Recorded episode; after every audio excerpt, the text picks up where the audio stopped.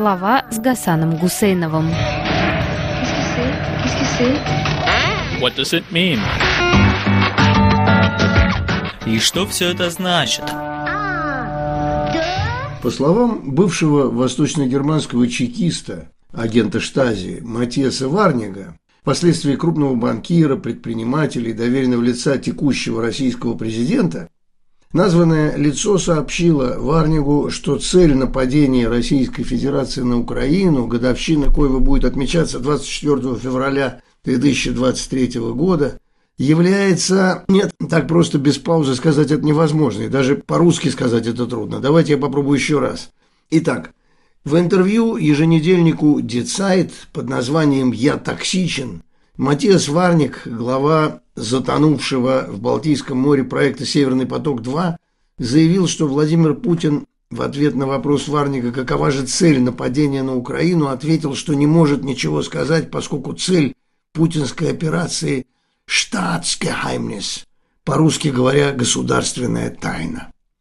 Правда, Путину не впервые обманывать собеседника, даже близкого друга и конфидента. Тем более, что Варник все-таки иностранец, да еще и страны-члена НАТО. Что с ним церемониться? Тем более, что обычно Путин совершенно открыто говорил, по крайней мере, об идеальной духовной цели самых разнообразных действий российского государства на всем протяжении его путинского правления. И среди главных целей всегда была защита русского языка.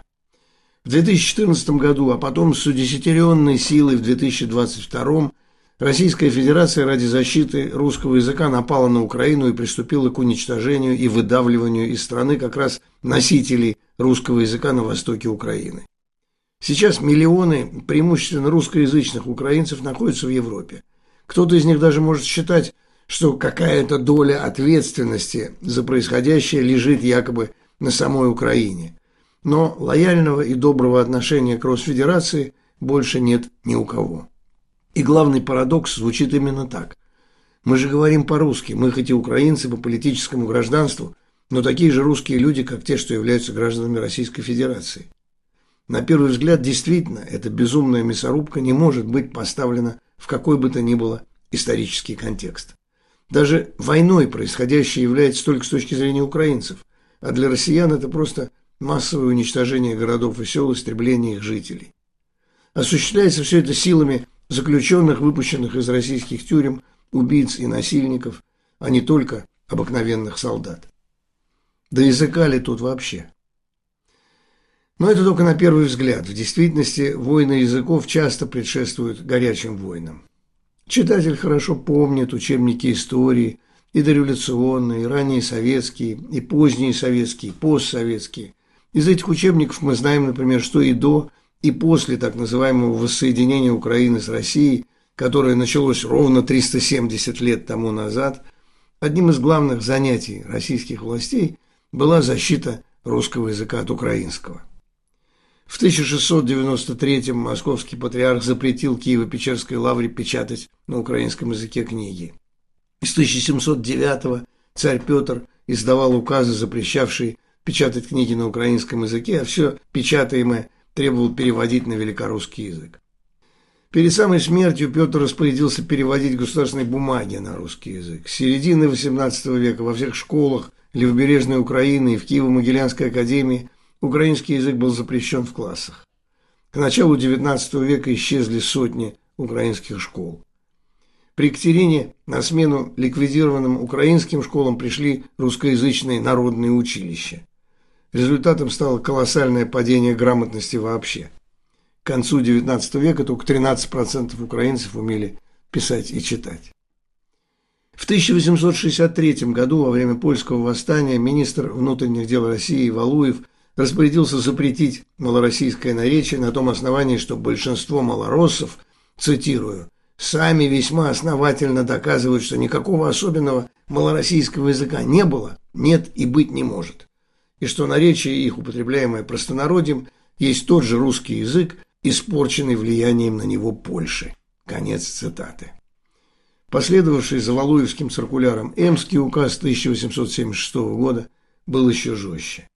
Нет у малороссов своего государства, не бывать и языку их. Но можно посмотреть и с другой стороны. разрешим и малороссам на их языке писать книги и учить детей в школах, так они чего доброго и государство свое учредить захотят. Руководствуясь этой мыслью, все российские, а потом и почти все советские руководители видели в украинском языке угрозу для целостности империи и Союза. И сейчас еще живы украинцы, узники советских лагерей, отсидевшие не один десяток лет за желание практиковать, изучать и распространять украинский язык и украинство. Один из самых ярких эпизодов запрета украинского языка в СССР – переписывание украинцев в русских, предпринятое на Кубани, куда еще при Екатерине переселили часть запорожского казачества. Родным называло украинский язык большинство населения этого края еще в 1929 году. И сейчас еще местные жители помнят о прожившей всего полтора года Кубанской Народной Республике, о сотнях украинских школ, работавших до начала 30-х годов прошлого века. А потом раз – и все. Зачем украинские школы гражданам, в паспортах которых в графе «национальность» в 1936 году появится запись «русский»? А уж в начале 90-х годов тут и вовсе вакханалия. Все попытки независимой Украины вернуть себе отнятые столетние русификации представлялись в российских СМИ как притеснение русского языка. Критики украинской языковой политики забывали об одном. У русского языка была своя метрополия – Российская Федерация. При этом и в Украине, даже после аннексии Крыма и первого этапа вторжения на Донбасс в 2014 году, продолжали выходить книги на русском языке. Русскоязычные студенты и школьники учились пользоваться двумя языками. Свободно заполняли украинский эфир в десятки раз более мощные по уровню финансирования российские телеканалы на русском языке. Но русским политикам и русскому образованному обществу всего этого было мало. Они хотели, чтобы все оставалось так, как было в Российской империи времен Валуевского циркуляра и Эмского указа. Уберите свою смешную, дурацкую, несуществующую, мнимую, не знающую великой литературы мову. Дайте же нам на деле объяснить вам, украинцам, какой язык настоящий, какой великий, какой могучий, а какого языка просто нет. Наш-то язык вон какой большой, а ваш-то вон какой махонький. Но самое время рассказать еще об одном эпизоде языковой войны, касающемся, правда, другой части света. Дело было в 1913 году. В Палестине, где сионисты, они же турецко подданные, пытались возродить еврейское государство. Далеко было еще и до нацистской попытки так называемого окончательного решения еврейского вопроса и до создания после катастрофы европейского еврейства государства Израиль. И даже Первая мировая война еще не началась.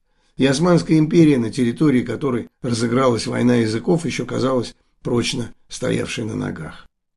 Из Германии в Палестину пришло распоряжение сделать языком образования в только-только заложенном высшем учебном заведении Палестины, Хайфском Технионе, не иврит, известный только горстке религиозных евреев, а тогдашний мировой язык науки и образования, немецкий. Ассимилированные евреи Германии не могли взять в толк. Но зачем евреям Палестины морочить голову своим студентам языком, на котором не существует научной литературы? И это был только один из аргументов. В стремлении навязать переселенцам из Российской империи иврит немецкие евреи обвиняли тогда русских сионистов. Здесь была и своя ирония. В эти же годы Владимир Жаботинский, сам свободно писавший на нескольких языках, включая иврит, объяснял своим соотечественникам, как важно евреям вовремя поддержать движение украинского культурного и национального возрождения, без успеха которого еще труднее будет и самим евреям построить собственный дом на руинах другой империи.